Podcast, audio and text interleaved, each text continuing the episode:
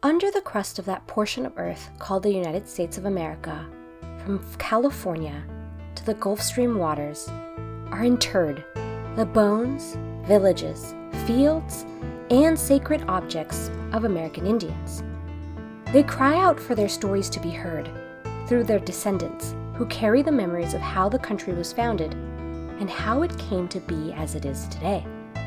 It should not have happened that the great civilizations of the Western Hemisphere, the very evidence of the Western Hemisphere, were wantonly destroyed, the gradual progress of humanity interrupted, and set upon a path of greed and destruction. Choices were made that forged that path towards destruction of life itself. The moment in which we now live and die as our planet shrivels, overheated. To learn and know that this history is both a necessity and a responsibility to the ancestors and descendants of all parties. The history of the United States is a history of settler colonialism. The founding of a state based on the ideology of white supremacy, the widespread practice of African slavery, and a policy of genocide and land theft.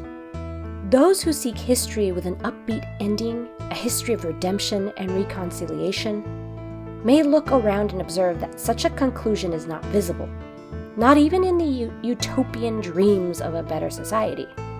Writing U.S. history from an indigenous people's perspective requires rethinking the consensual national narrative.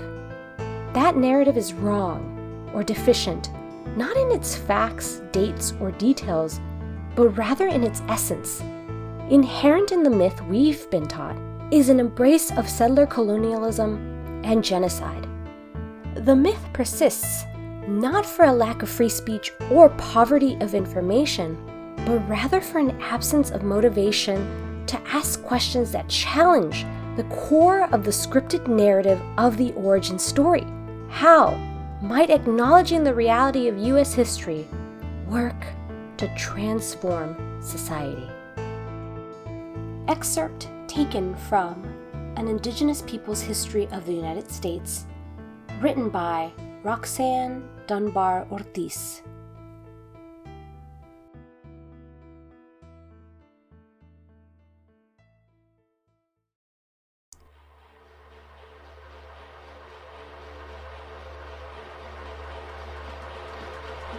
This is Monstras.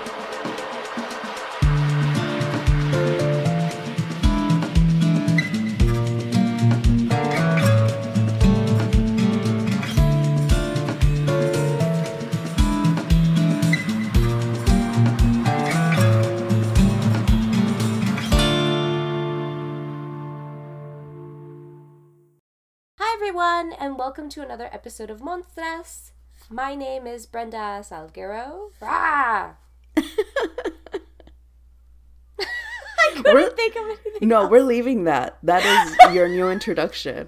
We're not editing that out. You have a PhD in rah. It's it's October. I wanted to be a little spooky, and I should have done it in the middle of my name, mm-hmm. but fuck it. I don't care anymore. I'm so tired. I thought that was amazing. And I, I thought it was intentional, so Oh shit, I should have said anything. But anyways. Welcome to another episode. And this episode, I wanted to ask the audience this. Ever wonder why so many places in Latin America are named after European monsters and legends? Why is the Amazon rainforest named after a tribe of warrior women from Greek legends? What are the Greeks doing all up in the Amazon rainforest? Well, in this episode, we attempt to answer that question. So it's a very exciting episode. yeah. Um I'm Orquídea Morales. I didn't introduce myself because Oh, we shoot, got distracted so by the rar. And that's okay. I don't come with monster noises, so I'm, it's it's it's fine. Uh, I can make them for you. Yeah, I think you would have to add one. I'm very monotone, I think. Um, so uh, any any monster noises that are around my voice have been added by Brenda in edit. in in post post. in post post post. but yeah, I'm, I'm really excited about this episode. Um, and it was also inspired by upcoming Indigenous Peoples Day, uh, which will be October 11th. Yes, which is when this episode should be dropping. So hopefully you're listening to it. And it's basically kind of like a also like a fuck you to Columbus, but also to celebrate, yeah, to celebrate Indigenous Peoples Day and just discuss this whole idea of why everything's named after, or a lot of things are named after European monsters. So Yeah. I proudly, very proudly read a book. Wow. Wait, wait, wait. thank you, thank you. Mm-hmm. A whole book mm-hmm. by Persephone Braham, which I. s- Is that a real name? I swear it, it has to be, right? yeah. That's such a cool name that someone named her Persephone and then she went into like monster studies. I know. Which is badass, right? So, anyways, her name is Persephone Braham and she wrote From Amazons to Zombies Monsters in Latin America. And I would say she's definitely kind of an expert in that field of Latin American like mythology and monsters, at least the background mm. of them. And I know that you're actually using this book for your class, right, Orquídea? Yeah, so I'm teaching a class on Latin American monsters, um, and we started off with the intro and the first chapter of this book, and then we're gonna read other stuff on cannibals because of one of the movies we're watching. And I just, yeah, I really like her work. It's super easy to read, and like, I- mean, I mean that as a compliment, right? Like, it's just, Yeah. it's clear, it's not too heavy theoretical, and it's so smart and fascinating. I felt like I was reading, you know, fiction like when you read fiction you just like the flow just you're just page to page to page it's a page turner that's the word for it that's the phrase Yes, exactly. It's a page turner. It definitely is, and we highly recommend uh, people go out and purchase it or check it out from a library. Mm. You can actually, I'll link a cop or a uh, a copy to the book um, in the show notes, so no worries. But without further ado, let's dive into the history, basically the foundation of this entire sordid tale. So, let's get into some history. This is a very abridged version, and I think you're going to start, right? yes okay Go for it. so a lot of shit's going on in spain that's the abridged version uh We're going. Wait, wait. We got to go in our time machine. I got to make time machine noises. There. okay can i take my seatbelt off is it safe to walk around Yes. Now you can get out. You can walk around, check out what Spain looks like in 7-Eleven. Okay, so we're in 711 CE, Spain. So 711 Common Era Spain um, was taken over by the Moors or Arab Berber forces. Uh, for 700 years, there was a battle for Christian nations to retake Spain, whatever that means. So it was it wasn't until 1492 that the entire peninsula was finally under the control of Christian rulers. So the peninsula would be Spain and uh, Portugal. From there, Muslims and Jewish people were either forced to convert to Christianity, and definitely this was like, you know, Inquisition roughly forced to convert or forced to flee. And quite a few fled to Latin America, and, you know, quite a few Yes. words that we have in Spanish are from Arab and Hebrew pronunciation. So, yeah. Yep. Um, Super fascinating. yeah. Um, so during these 700 years, Spain actually became a gateway between the world and Europe because it was like that bridge connection. Uh, and you have to remember that at this time, Europe was knee deep in the Middle Ages. so we were knee deep in poop. in rat poop and bubonic plague. Yeah, that's, that's, that's, that sounds like today. Yeah, I, honestly, yeah, actually. Except it's human poop. Yeah. If you're especially if you're in San Francisco. Yeah. Okay. I'm just thinking of all the pee smell in New York City. Oh, yes. There's so there's any large city you're just like I wonder if that's human excrement or dog excrement. Yeah. And then you're like, I don't want to think about. Okay, so we were knee deep in the Middle Ages, as we are now.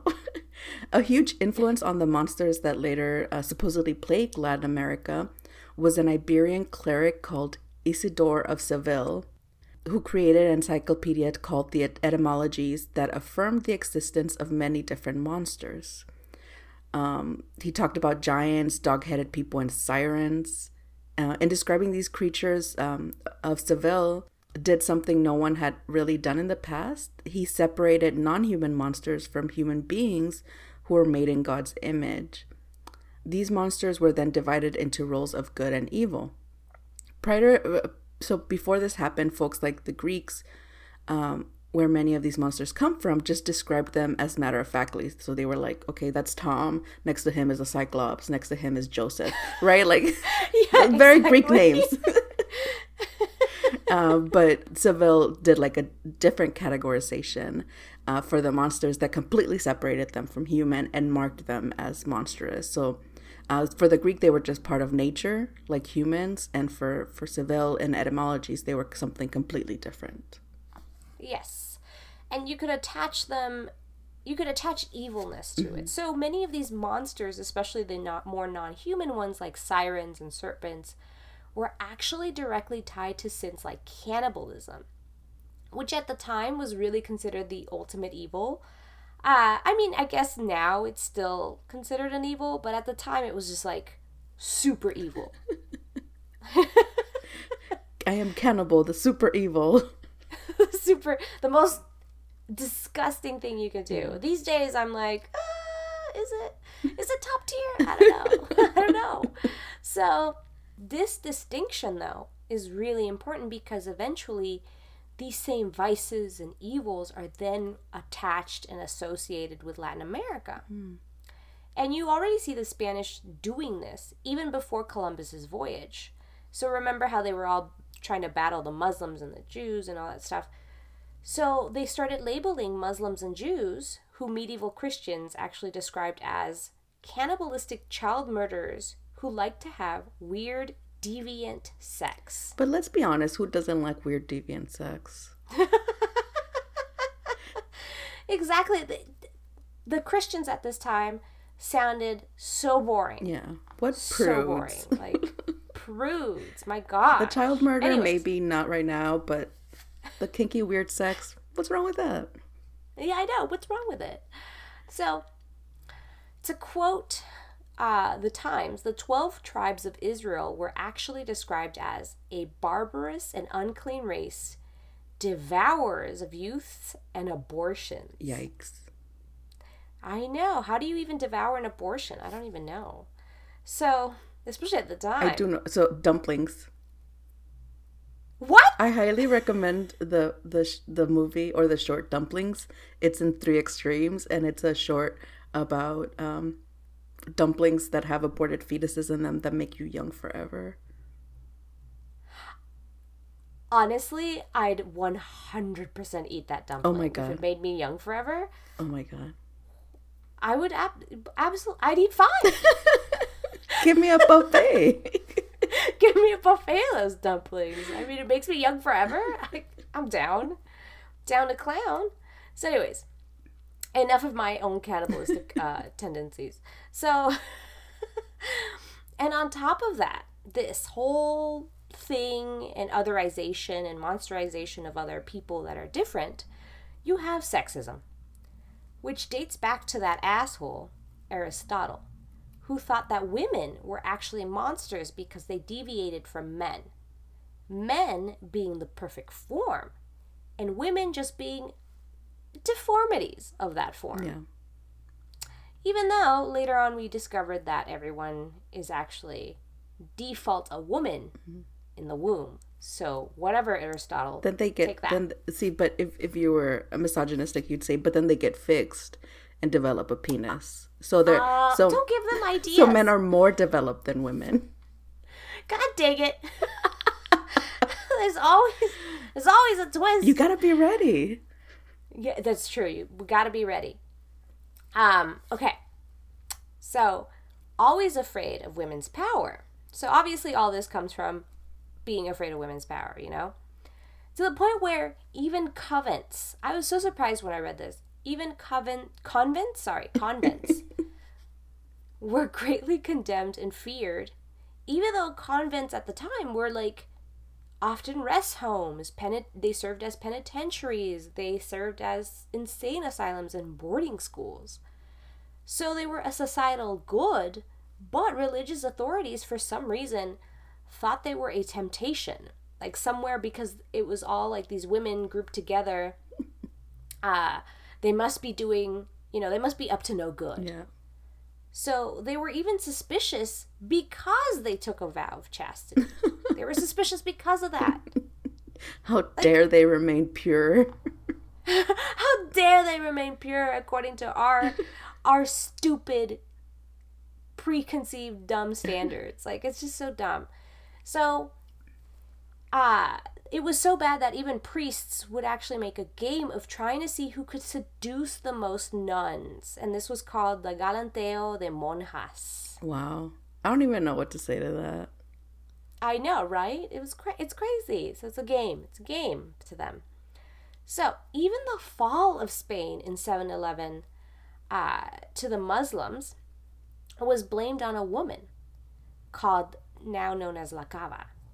So, according to legend, she was raped by the Visigothic king Rodrigo.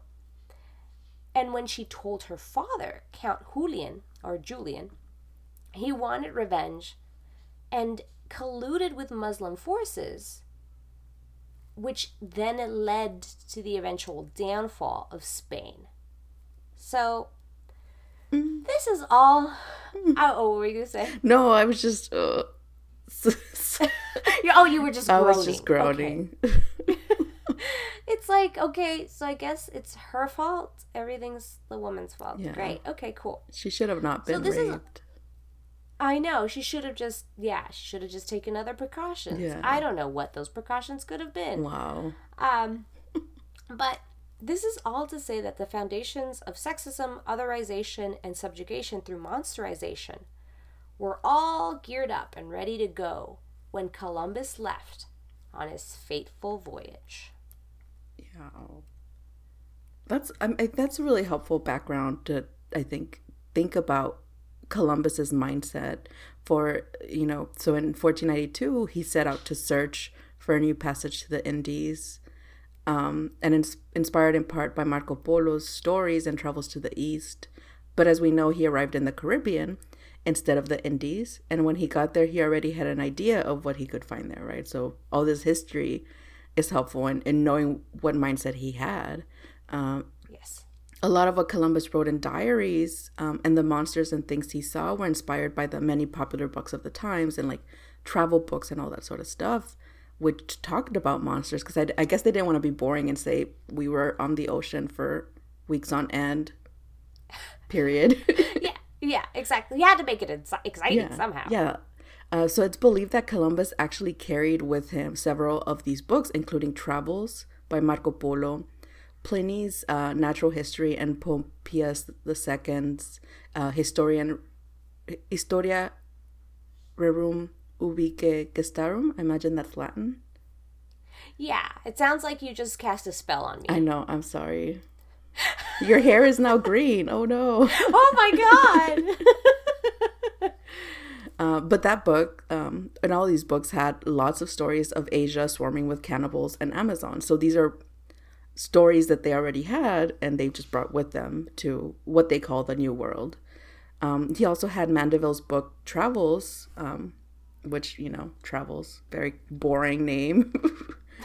They're not very creative with these I know. They, they save, the, save the creativity for the monsters in the book, I guess. Yeah, exactly. So, but Travels uh, described his many travels around the known world. Who would have thunk it? That's what it was about. Um, Yeah, I know. What a surprise. descriptions in his book include um, the images of Amazonia and the warrior women who dwelled there, and list of other monsters who lived in India. This book more likely had a huge influence on Columbus's account of the indigenous peoples and landscapes of Latin America. Um, so now we can go into a more detailed description of each monster that Columbus and other explorers wrote about finding in Latin America. And I guess we should say India does not have Amazons Amazonian women either. Yeah, no, yeah, but that's we're getting ahead of Oh, ourselves, okay. But I, I mean, just a quick aside for anybody that thought we believed India had these monsters, we do not. but he really thought he landed in the Indies. Yeah. He was just like, oh, and so all his his brain is like swarming with all these monsters Yeah. that he read that existed in the Indies, and it's like, dude, you're not in the Indies. Yeah. and also, these monsters are not real. Exactly. Uh, so, in some of his first descriptions of the Caribbean, Columbus ties the stories of a group of tough, independent war- warrior women who don't need a man to cannibalism. Did you like my head No, no, roll? no, you gotta do it. You gotta do it with who don't need a man All or right. who don't need no man. They don't need no man. Is that better? Hold on, let me put my hoops on. so in one of his letters he writes, quote, Your Highness should know that the first island of the Indie, closest to Spain, is populated entirely by women without a single man, and their comportment is not feminine, but rather they use weapons and other masculine practices.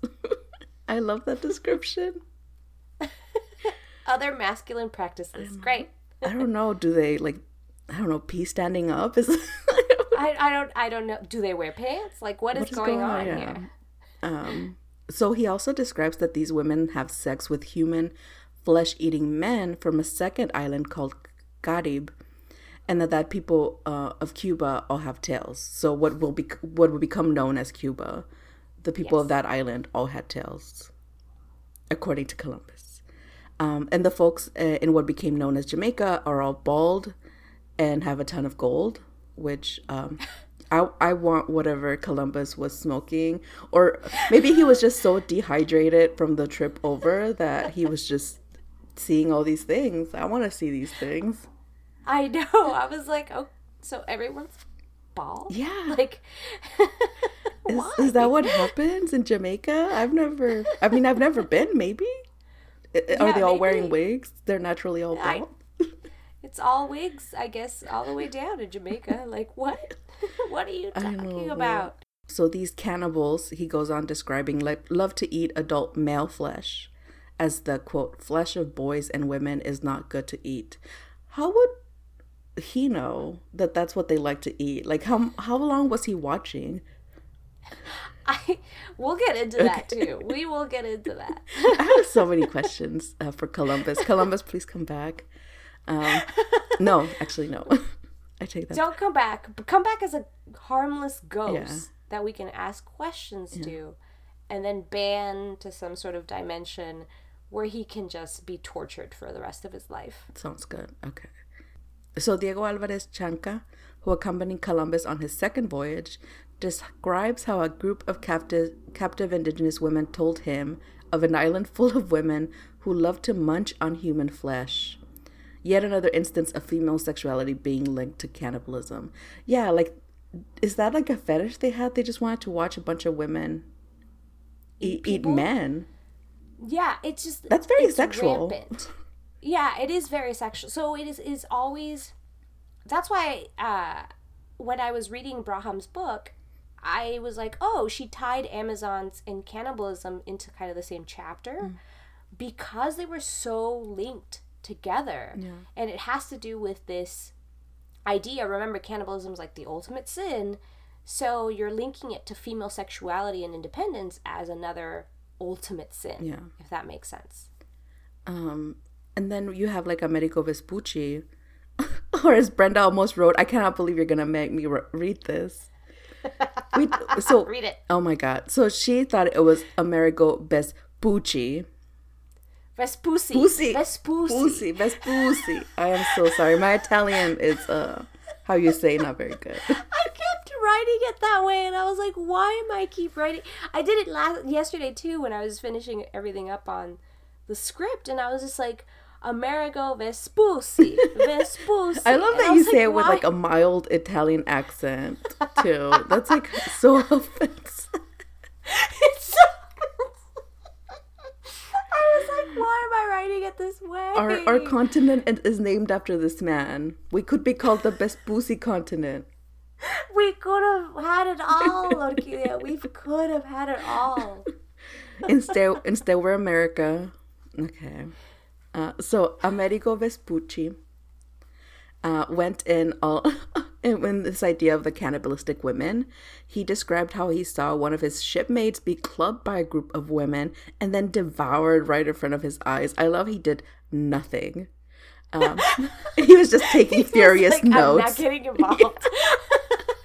Uh, That's that dude's business. That was his fault. What was he wearing? Exactly. What was he wearing? and so then he goes on to describe these women as being so incredibly horny that they used snake venom to enlarge the men's penises. A disclaimer that is not FDA approved. Men, do not u- use any snake venom on your penis. No, do not because I forgot. I didn't put this in, but oh my god! It also described how after they used the venom, it would actually rot off the men's penises and then they would be rendered eunuchs. So don't do it. so it was just for single use purpose. That's, you know, I, I think an island full of horny women would know how to keep their penis alive. I know, right? I guess there were just so many men and they were so disposable. Yeah. So they could just recycle them, I guess, or, or get a new man. I don't I don't know. But anyways, I personally think it was Vespucci's way of getting. I said, okay, I didn't. You. I was actually trying to say it the correct way. And I still oh my gosh! Wrong. If you're Italian or Italian American, please say, send all your hate mail to Brenda. Not me. I was trying to say it in the right way. I swear. Vespus Vespucci. Oh my god! You can't I not can't. say it anymore. I can't not. Oh my god. Anyways, I personally think Vespucci was actually getting off on writing these things. I mean, I don't see. I do see multiple reasons why they would write these narratives, right? It's a way to kind of excuse the violence that's to come and to make it more exciting and get more money to come back, blah, blah. Like, there's multiple reasons. But these are some crazy ass stories. these are crazy. Uh, so th- th- there were so many descriptions from all these travelers that even map makers, map, even map makers, uh, began drawing and depicting the Caribbean as Mar de Cannibals, um, and future visual interpretations depicted the New World as a warrior or cannibal woman. Um, so even the word cannibal comes from these descriptions, which is fascinating. So yes, so even the word cannibal does come from the Caribbean. And I, let me read a quote really quick. So, quote, uh, the Indians utter the word cariba, designating the man eating inhabitants of the Caribbean islands. Columbus hears Caniba, which is to say, the people of the Khan. But he also understands that according to the Indians, these persons have dog heads. From the Spanish word cane or cane, mm. which means dog, with which precisely they eat people. So this was a quote from uh, Zvevatin, Sevatin Todorov's description of this whole misadventure that happened with the word and how the word evolved from the obviously them calling themselves Cariba or Caribs mm. to somehow cannibal. cannibal Lecter. That's crazy. Because I know, like, even, um, what's his name? Shakespeare, um, uh, The Tempest has Caliban. So it, it had, like, The Tempest is inspired in part by these narratives, too. Um, so they traveled a lot all over the place, these different stories, and have influenced culture significantly. yeah they've had a, a huge influence on culture so it's just yeah it's crazy yeah. so that it in- influenced the language and that it influ- it created the word cannibal like we know cannibal because of the Caribbean. Yeah, and it really and shapes how, how people are treated or were treated, continue to be treated. Um, so, like, um, tales of Amazons too were tied to South America, uh, due in part to Dominican friar Gaspar de Carvajal, uh, who documented an encounter he had with Amazons while looking uh, for the road to El Dorado. He says that these women could fight off 10 men, but yet the Spaniards managed to somehow defeat them. And then the the Tupinamba indigenous group of Brazil was said to practice cannibalism as well. So again, it's like the whole continent was read through the eyes of, of, of those monsters they had in mind already before they got here. Exactly. And attached to cannibalism mm. and, and these terrible sins. The next monster that I, we wanted to tackle is definitely mermaids and sirens, which mermaids and sirens are kind of lumped together because they're kind of a little bit of both. Mm-hmm. You know, they, they it's like a, com- a combination. I always thought mermaids were separate from sirens, but apparently not. they're more intricately tied. So, in med- medieval uh, bestiaries, sirens were actually often depicted as a half woman, half bird. Whoa. But they eventually evolved to be half fish and half woman. Sirens are also mentioned in the Odyssey when Odysseus um, and his men must resist the siren song as their ship passes by a rock full of them. And I remember that actually because yeah. I did read that in high school. So they had to they had to really uh, struggle against that. so here's our friend Isidore again, Isidore of Seville, identified sirens as prostitutes. All right. Okay. sure. Uh, how? Um, I don't understand how. So many bestiaries called them avatars of Satan. Ooh. So, in fact, Spanish sailors actually had to swear an oath against having sex with them. I love that so much. Be safe. Remember, no sex with sirens. Oh, okay. Yeah, Pablo, you gotta, you gotta swear to me, look me right in the eyes and swear to me you're not gonna fuck no no no sirens. okay. Fine. um but anyways, so on January 8th, 1493, Columbus said he saw uh, his first siren near present day Haiti.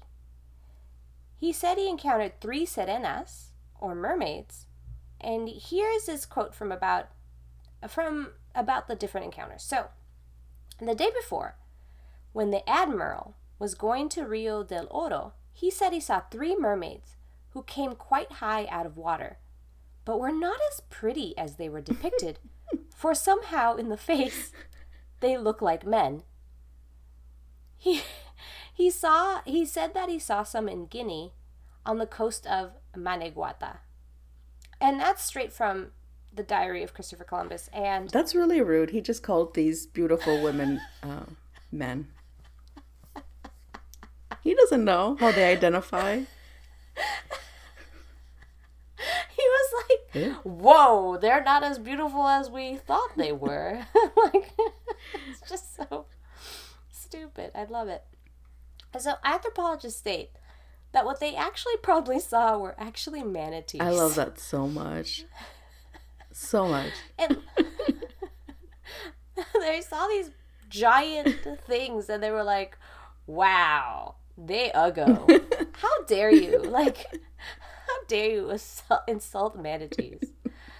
Um, so later sightings can also be attributed to probably them seeing, like them spotting dolphins, and sea cows. So they were mistaking these creatures for sirens or mermaids. Yeah.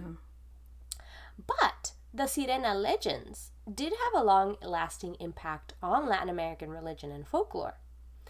For instance, many Afro Caribbean religions have sirenas in their folklore and beliefs.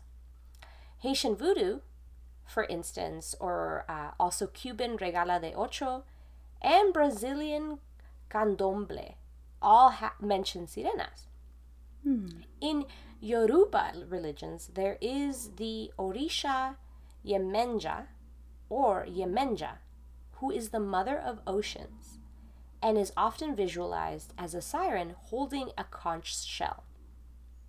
She can both be t- a terrifying spirit or a very nurturing one. In fact, she's worshipped as a protector of women and children and is a force for justice.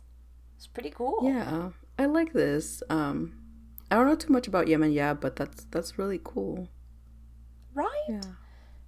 So, there's also a Haitian mermaid called La Sirène, who can be summoned by blowing on a conch shell. And also, she's she's also one not to mess with. she will seize you if you anger her. so, I don't know what that means. She might drag you down into the ocean or something, but She might turn you into a you. manatee. You don't know. or she might she might turn you into a siren with an old man's face. Um,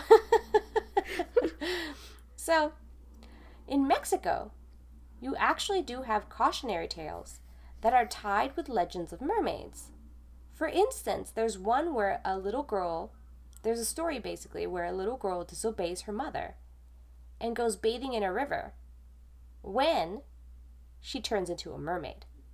So, these are usually stories that are passed down from mother to daughter as these cautionary tales about, like, hey, you need to obey me and you need to. Uh, it's a way to, also enforce uh, social norms Yeah. As well. That doesn't sound like a cautionary tale, though. That sounds like you're encouraging your child to go into the river. Because who, what child didn't want to be a mermaid? I know, That- right? What a punishment! Oh, I'm gonna turn into a mermaid if I don't listen to you. Awesome, Screw Exactly. you, mom. So I, I feel like this was bad parenting. It's like heck yeah, I'm gonna be a siren, uh, like a, a a mermaid.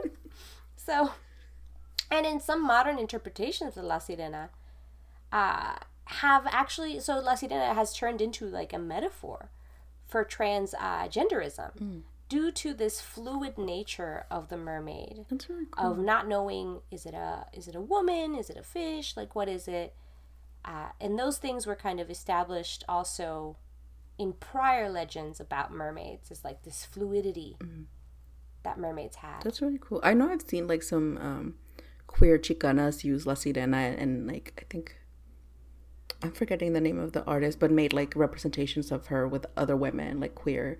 Um, Yeah, it's really Oh. cool. she is really popular and i was thinking when i was reading this and writing this stuff down i was like oh yeah la sirena in loteria Yeah, you know she's there with her titties out it's yeah. great She does not look like a manatee. Let me tell you. Oh no, she does not. The Photoshop not- works. She's very fit. she does not have that old man face. Um, so, what is the truth then? So, did Columbus actually, and, and other European invaders, of course, actually see any of these creatures? And the answer will probably not surprise you because it is no. They saw nothing. I'm surprised. okay, well, maybe you were surprised, but Did not see that coming. total left. Yeah.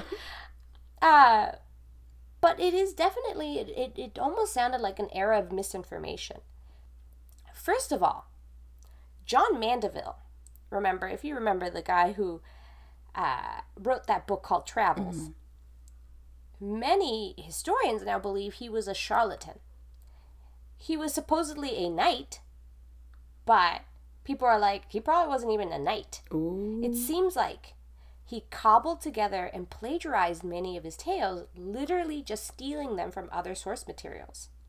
He more than likely never even traveled at all. I love that. he was probably some loser in a basement. Just In his mom's basement, eating Doritos, typing everything up. Is that what you're picturing right now? yeah, that's what I'm picturing. I was I was thinking of the little Bow Wow challenge that happened a few years ago, where he was posting pictures to pretend he was all cool and rich, and people were like calling him out, like, no, Yes, he's actually and he's actually poor. yeah, yeah, and it's all fake. yeah. Yes, I think I remember. I remember that. But it's essentially, yeah, he was just. It's just like um. It's just like fake influencers, right? So he was catfishing all of the other travelers. Yeah, go, you'll see all these sexy sirens. exactly. you might get to have sex with some of them, and maybe while they devour you. You know, you don't never know. Go, go check it That's out. how manatees got fed. I know that's how they got fed. So, yet, all his lies had a huge impact on Latin America. Also, Not to mention that all the other explorers, including Columbus, never actually witnessed any of the monsters they mention. In his letters, he went on to admit that he didn't actually encounter any monsters. This includes cannibals, as we mentioned before. He also doubts the descriptions of monsters by indigenous people he encountered. But then at the conclusion of his letter, and I read this letter to the sovereigns from, Mar- from March 1493, that despite not having any evidence of the monsters, he was like, yeah, but you know, they totally exist. Yeah. No, I mean, they must. They have to. Other people are talking about them, so they must be real. They must be real. So, all in all, these descriptions really cemented the way Europe viewed Latin America, full of riches and monsters, which included very scary cannibalistic women who constantly wanted to emasculate men. Same. In fact, the harder many indigenous groups fought against the invaders, the more and more cannibals, air quotes, were said to have been sighted in Latin America. That's so. So it all goes hand in hand, man. Yeah. And I really think at the end of the day, it, it doesn't matter who was the cannibal. I mean, it wouldn't matter if I was getting eaten, but historically Yeah. it doesn't matter because because there's stories. to the, to the time to time history and the universe doesn't matter if Orquídea gets eaten no, No. Wow. That took a dark. It was it too much of an existential Yeah. Now I'm gonna go cry in a corner, play some um Cure, and just cry into my goth outfit. I don't know. I was trying to paint a picture here, closet. going nowhere. but what I mean is, there's a lot of stories of European cannibals too. Like recently, you also you had that German guy that had another guy agreed to let him eat him, right? And that was totally legal. Um, Tec- technically it was legal. Yeah like he was sent to jail for for something else but it wasn't for the cannibal he was he was sent to jail for assisted suicide. Oh Not for the it was, I don't yeah i don't think he he did get go to prison for for eating someone Mm. because he signed a contract. Yeah. I mean if we know one thing is we know like i watch a lot of court shows. You sign the contract the both parties agree it's a done deal it's a done deal take it to judge judy no- she'll agree judge judy will back us up Yeah. But I, I think what ends up so the question is why is it that the indigenous people are seen as monsters when Europeans that engaged in the same practice or even worse, right? If we think about the Inquisition, um, are not, right? Like why are indigenous peoples presented as monsters even today? exactly even to and that's a that's the problem right that these ideas still resonate with people today one of the things i read uh was when one of the explorers or one of the priests or whatever was writing about their beliefs and and how they were talking about cannibalism and then they were like oh yeah i know that catholics you know we eat we technically eat Christ, but we're different Yeah. from those people. like literally, Yeah. that's what I read. And then I read this other part of her, uh, Persephone's book where they, it was like maybe in the 1700s, like a couple, like you know, you fast forward a, a, a couple thousand years, or no, not thousand years, sorry, a hundred years. I can't math. Yeah. You you fast forward a couple hundred years, and they're already tying the same ideas of women emasculating men to modern women of that time and saying, well, these uppity women shouldn't be doing this because, you know, they're all just like crazy cannibalistic whores. And you're just like, what? Crazy ship cannibalistic. Why did you add that in there? What happened? Where, where did that come from? where did that, that was that field? Yeah. But yeah, it's like they, these themes and ideas do persist. Yeah, and they they excuse violence against uh, indigenous peoples, right? Which is why we wanted to talk about this today. So you know, Persephone Braham's book, she says that quote monsters are the visible symptoms of pre- pre- preoccupations that afflict human cultures throughout history. Um, so what she's saying is that we use monsters to deal with everyday shit, right? Like to understand or cope with disease, trauma, and death.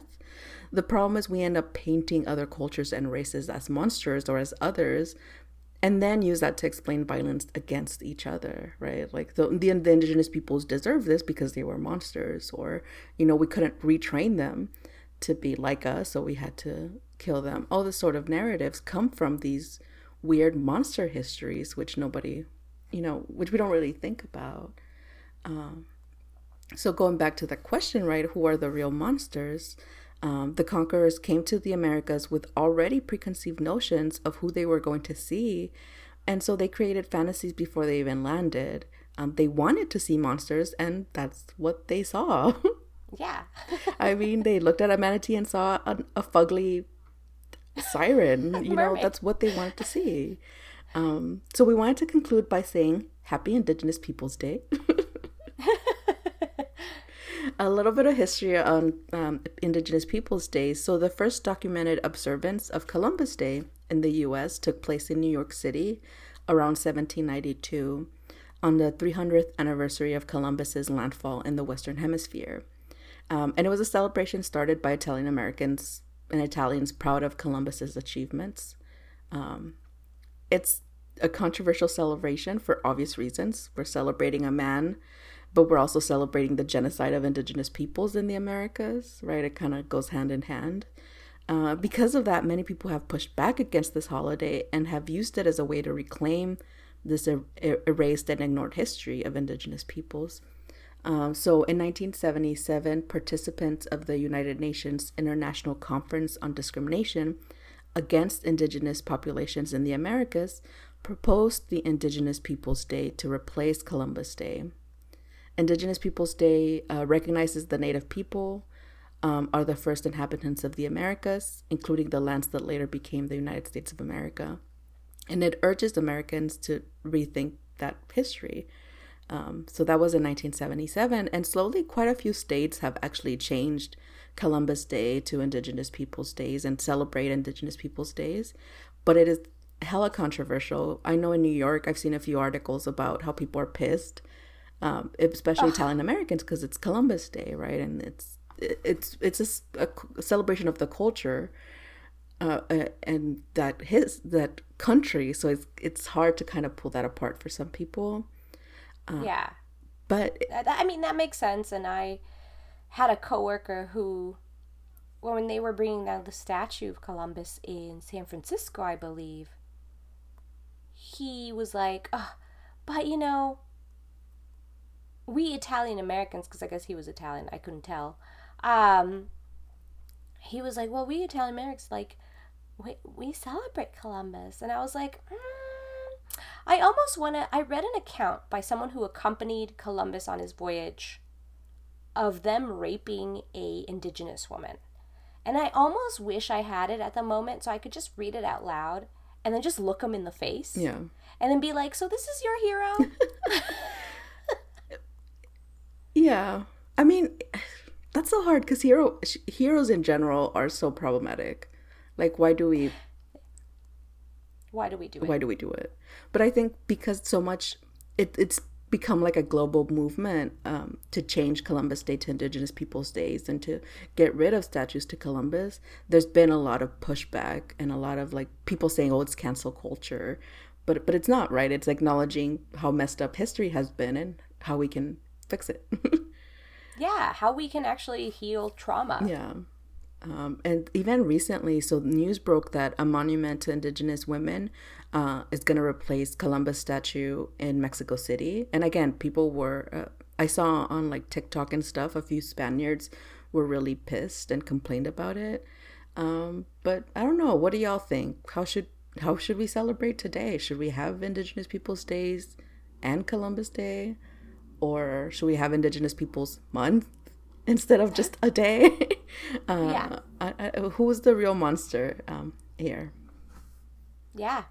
And, you know, to, to end that topic, I really wanted to sing the song that everyone will recognize as Who is the Monster and Who is the Man?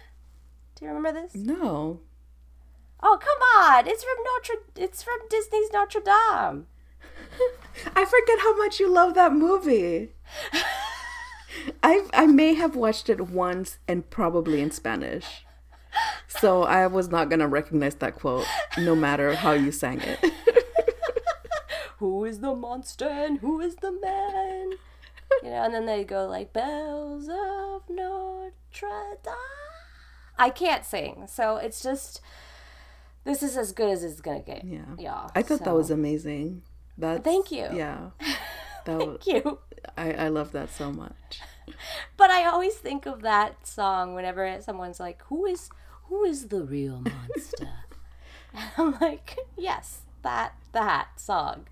So Oh wait, so that's base. before ahead. um, we go, if you're interested in cannibalism and want to read more about it and how uh, close we are to becoming cannibals, I, I I highly recommend um, "Tender Is the Flesh." Which is a really really amazing book by Argentinian author Agustina Bazterrica. I just finished it reading it yesterday, and it was all about cannibalism and how uh, humans start eating other humans because there's no other food source. Oh, awesome! It's amazing. Yes, Tender is the flesh. Highly recommend.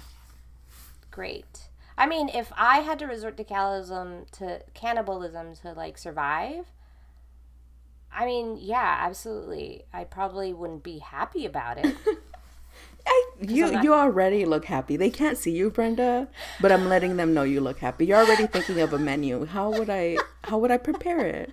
So many How would I- options. what spices would I use? And what would I pair Well, it with? Mashed potatoes. Yeah, I mean, I'm I'm not picturing myself in the kitchen, Orquídea. I'm like in the in the wilds, Oh. somewhere stranded, trying trying to figure out how to cut up a man. Okay, Like, okay, what got it. just just use some use some snake venom. They'll, they'll Oh, yeah, fall apart right. real quickly. It'll fall apart really easily. It'll it tenderizes the It meat. does, really. yeah. It, yeah, and it, gives it a like nice does. kick. Yeah. No. Oh. Mm. Yeah. It's like jalapenos. Yeah, exactly. Oh my Oh god, my we're so gross. Anyways, y'all, I'll put a, I'll put a trigger warning for all the cannibalism in this. But thank you, thank you all for listening. You know, turning in or turning, tuning in, I should say, and listening to our show. Uh, if you love what we do, please consider leaving a review. And if you have any monsters, creatures, or legends you want us to cover, let us know. You can also connect with us on social media at Twitter, Instagram, Instagram, or on our website at Monstras Podcast. Uh, but we also have a special announcement for all of you. So we're very excited for this month, for the spookiest of the months. We've also collaborated with Spooky Tales and Coffee Cheese Coffee and Cheesemate podcasts. So we're gonna bring you fact or fiction, monstras style. Uh, all three of us will be releasing some cool podcast episodes where you, uh, the audience, get guess which story is um, real and which one is false. So we're really excited to trick y'all. Yes, I'm so excited to hear these stories and to see what people come up with. So, we have a website up with all the details and links, and we also have a Patreon. Woo! So please go on our Linktree uh, if you're on Instagram, but I'll also link it in the show notes uh, or on our website. So we have many places you can get to our Patreon from. And the first few signups get a special gift as a welcome from us. And you have to be at a at the second tier. Yeah. Should we say have should we say what the gift is? Should we leave them in Uh, suspense? yeah, go for it. Go Okay. for it. So the few uh the first few folks that sign up, let's say the first 10 that done it? 10, yeah, Yeah. 10. The the, the 10-ish. first 10 that sign up for that tier will get an amazing Halloween card from me Yes. that will have uh, Halloween stickers and we'll have our special edition Monstras sticker. Um, so we we commissioned uh, an artist to do uh, and a friend of mine to do a sticker, especially for Halloween with our name on it. And so those that uh, sign up for that Patreon will get that really awesome sticker. yeah, we're excited to introduce it to you guys. Please sign up. Please support us. Um, we would love to have your support. And yeah, but basically that's it. We have so many special announcements. Uh, and so many things going on for the spookiest spooky of the spookiest months of the whole year. Yeah. I'm so excited. I love how I just spooky. And then um I just love Halloween so much. So I know you guys love it as well. We started our podcast on this spooky month, so it's also kind of a way to celebrate our 4-year anniversary. Yeah, it's our birthday. Celebrate our birthday with us on Patreon. Heyo. Yes. Yeah. I forgot. We're too old for birthdays, I guess. I know, we I completely forgot. But we're hoping to do this once a year where we do a special thing every Halloween season. So, yeah, if it's successful and you guys like it, let us know and we're going to keep doing it. So, but that's basically it. So, Bye. I hope everyone stays safe. Stay safe. Doesn't have a really weird creepy encounter with maybe the ghost of Columbus. Uh, stay away from manatees and send us any of your uh, human recipes for when we turn to cannibalism. oh, oh yes, please do. Share your recipes with us. All right. Bye. Bye.